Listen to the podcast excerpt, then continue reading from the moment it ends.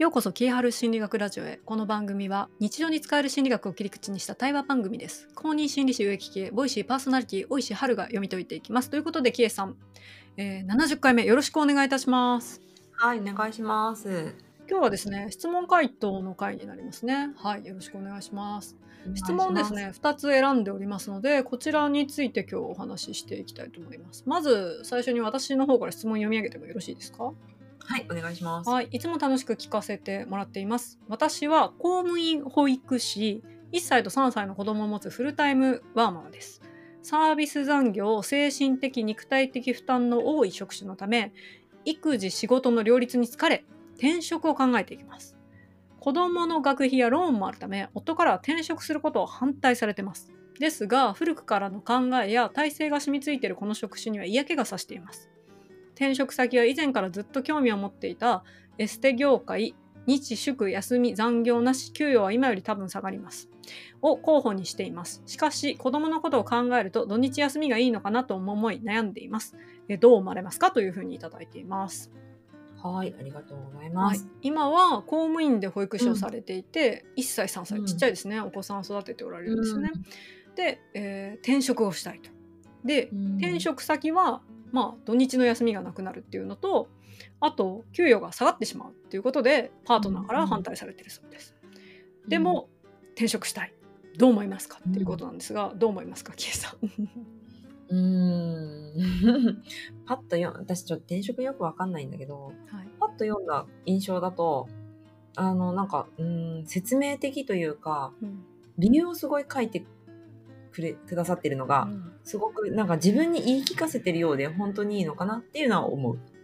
その理由っていうのは今の仕事の現状の理由ですか、そう、そう、ここが嫌、そこが嫌って。だから転職したいんだ。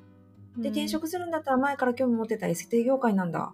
まあ、日曜と祝日は休みで残業なしだから、うん、その辺はいいのかなと思うんですけど、なんかあまりにも自分に説明し続すすぎてるなと思うんだけど、うん、そこが気になるかな。なるほど。うん。私は？私はですね。私は進めません、理由言いますね、まず、1歳と3歳の子供を持ってらっしゃるので多分、相当疲れてると思うんですよ、うん、あのお子さんも育ててるしかつ保育士の仕事で、まあ、負担も多いし両立が大変って今すっごい思考力が落ちてる状態だと思うんですよね。でその時の転職は進めません。うん、なるほどね。うん、で理由はいろいろ書いてるじゃないですか。例えば、古くからの考えや体制が染みついてる職種が嫌だとか、うん。うん、あと、えー、なんかこう精神的肉体的負担が多いとかね、うん、なのでまずは大きく変えるんじゃなくて小さく変える、例えばサービス残業がどうにかならないのかとか、その古い体制の中でこれが嫌だと思うことをちょっと職場で改善できないかと働きかけてみるとかそういうことをやった方がいいと思うん。ですよね。うんうん、でそれやってみてどうせ辞めるんだと思ってれば別に立場悪くなっても言うこと言った方がいいじゃないですか。うんうん、で逆にそれ良くなったらもしかしたら続けるかもしれないってことですよね。うんうんうん、ラッキーだよ、ね、うん、サービス残業を精神的肉体なくなる、うん、なんか理不尽な体制がなくなる、ってなったら、うん、えー、ちゃんと土日、まあ、その日祝休み残業なし給与今から下がるっていうエステよりも、うんうん、今の職業の方がいいかもしれないですね。そうだね、だから今疲れてる状態であんまり大きい判断をしない方がいいんじゃないかなと個人的に思うので。あそれすごい大事だ、ね、はい、なので、もうどうせやめてもいいやぐらいの覚悟で今不満に思ってることざーっと書き出してみて、うん、一番私にとって優先度高いっていう思うことを改善できないかっていうのを上から5つぐらいやってみるっていう方がいいんじゃないかなと思います。なるほど。でその上で、うん、えー、それを例えばお子さんはまだ1歳なので年少さんになるぐらいまではやった方がいいと思うんですよ。あんまり大きく体制を変えない方がいいと思うんですよね。うん、ってなるとあと3年ぐらいですよね。うん、そうしたら3年ぐらい経つと上のお子さん小学校入りますよね。うん、そうしたらそこで初めて土日休みで方がいいのかなとか、なんかこう見えてくると思うんですよ。保育園に預けられない状態で小学生とか中学生とかなっていくと、子どもたちって自分で学校行って帰ったりするので、その上でそれでももうやっぱり無理だと思ったらエステ業界に行ったらいいんじゃないかなと思います。うん、うん、そうだね。正直保育園でさ、預かってもらえる時期ってさ、実は結構貴重じゃん。そうなんです土曜日の預かりがある。うんうん。これはね、すごい強みなんだよ。そうそう。だって日祝休みなしで誰がうんお子さんの面倒見るんですかね。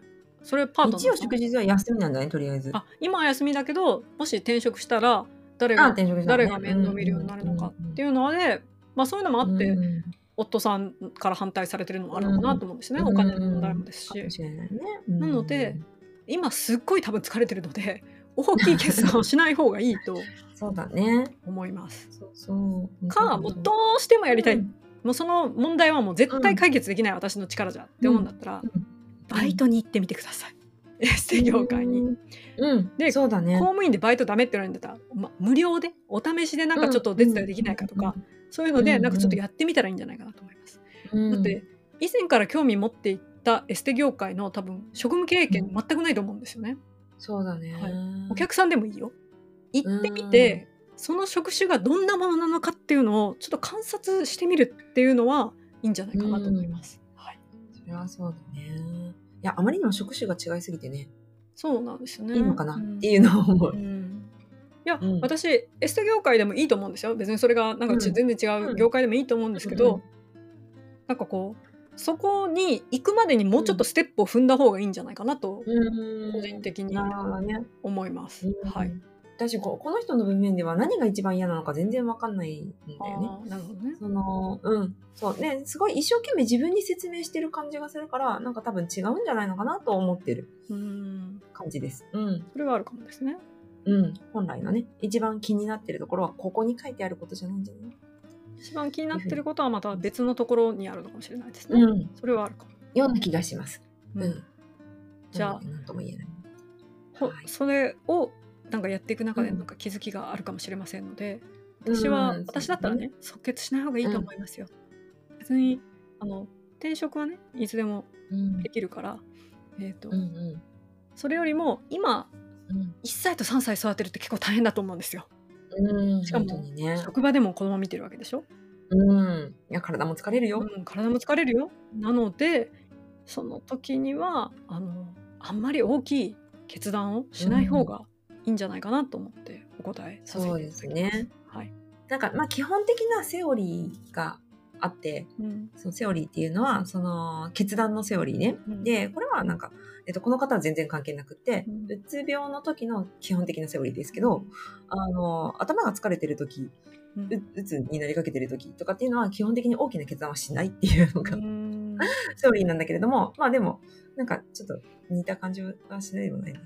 そうですねなんかうん。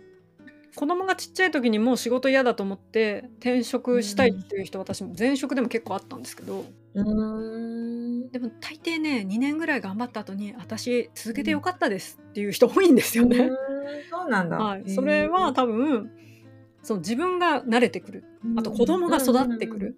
で、うんそれによって余裕が出ると見えるものが見えてきてうん。自分の不満を改善する方に力が動いていったりするので、うん。なんか今はお子さんちっちゃいから決断しない方がいいんじゃないかなと思ってうん私なりの回答にしました。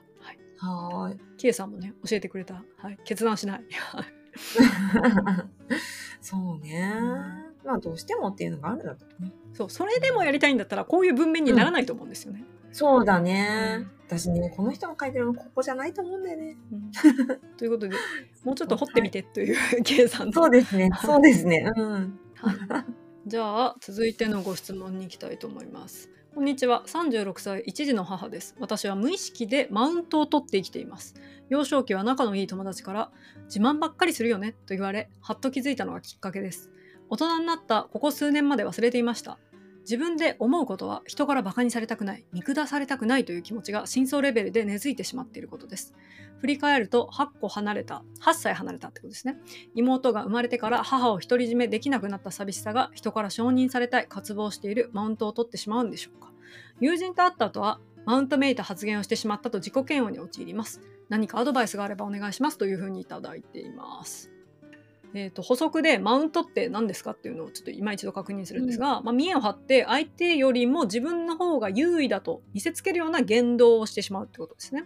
これをマウントと言って動物がこう自己の優位性を示すために相手にまたがったりするのをマウンティングって言いますが人間の場合はそれを言動でやってしまうっていうのでマウントというふうに言われたりします。キエさんいかがでしょうか？そうだね。まあ、一つはこの、この人がそんなに気にするほど相手がマウント取られたって思ってるかどうかちょっと分からない。今今はね。今ね。そうそうそう今はね、うん、子供の頃はなんか自慢ばっかりするよねって言われてるからまあ同じとは思わないので。えだって子供の自慢と大人のマウントってちょっと違うくないですか？違うよね。うん。でもなんか、まあ、もしこれこの人が書いてることがまあ現実事実で他の人から見ても客観的に事実としてあるんであればあのなんでそんな勝ち負けで人間関係考えてるのかな？大大大変だなって。もうねヒエラルキーの中でね、うん、自分がどの位置にいるかっていうのを常に気にしてるんだなっていうのは感じますけどね。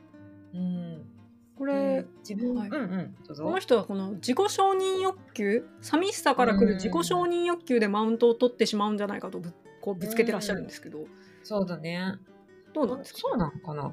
わかんない。なんか元気族をねそこに当てはめてるのをなんか借りたもの持ってきてる感じがしてあんまりこの人の感じと合ってるのかどうかわかんないんだけど、うん、見下されたくないって思うのってどちらかというと自己肯定感っていうやつが低いってやつじゃないですか、うん、だから劣等感があるってやつですよね。うん、劣等。ね、他人、他人より自分は劣っているから、うん、自分の方をよく見せなきゃいけないと思うから、うん人に対して「いや私こういうことできるしいや私の方が学歴上だし」みたいなことを言いたくなるってことですよね。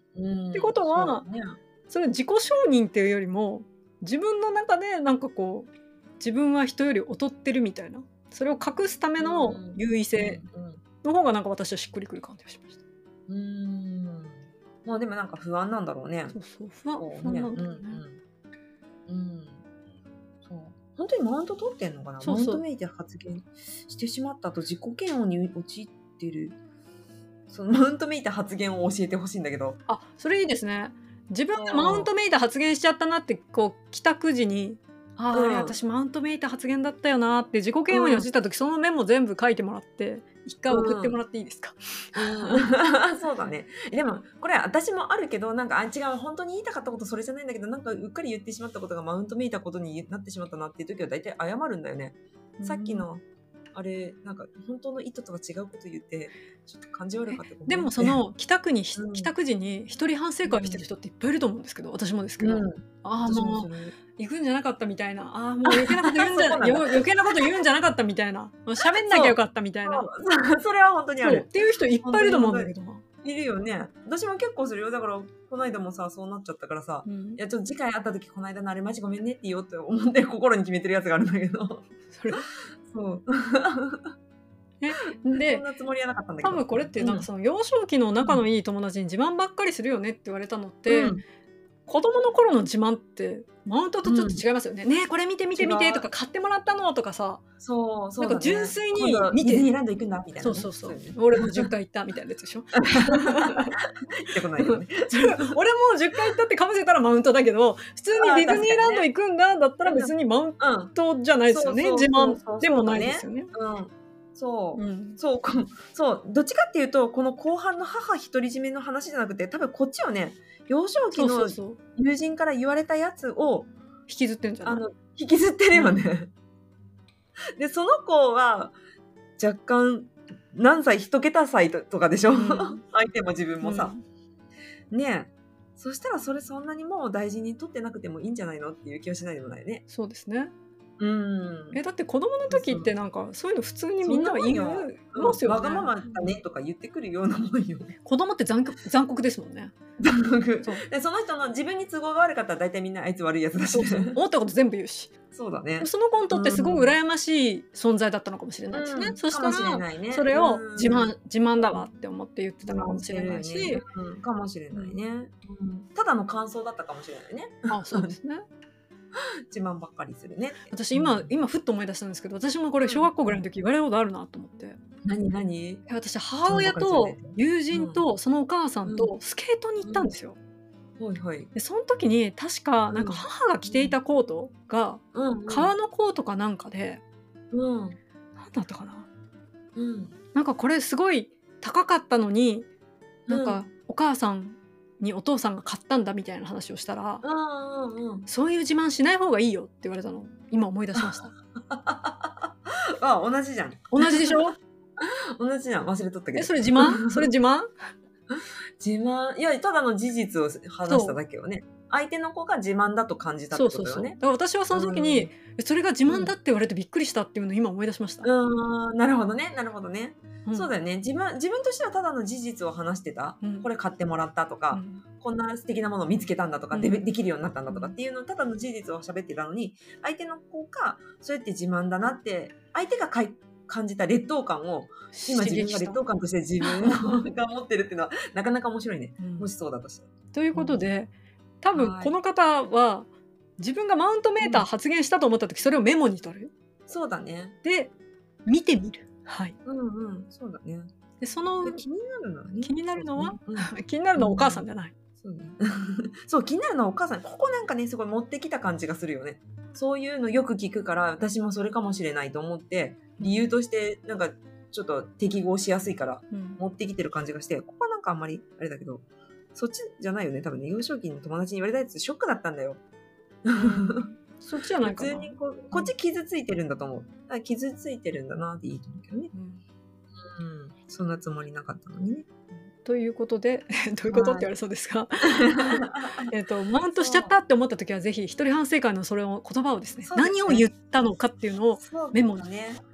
で、うん。まあ、余力があれば私たちに送ってきていただいてもいいですし、余力がなかったらそれを振り返ってみてねあこれただうん。事実を言ってるだけだなって思ったら別にマウントじゃないと思ってそんなにへこまなくてもいいんじゃないかなっていうふうに思います。そね。それよりもうん。うん本当に一番引っかかってるその幼少期のお友達から言われたこと、うんうんうん。はい。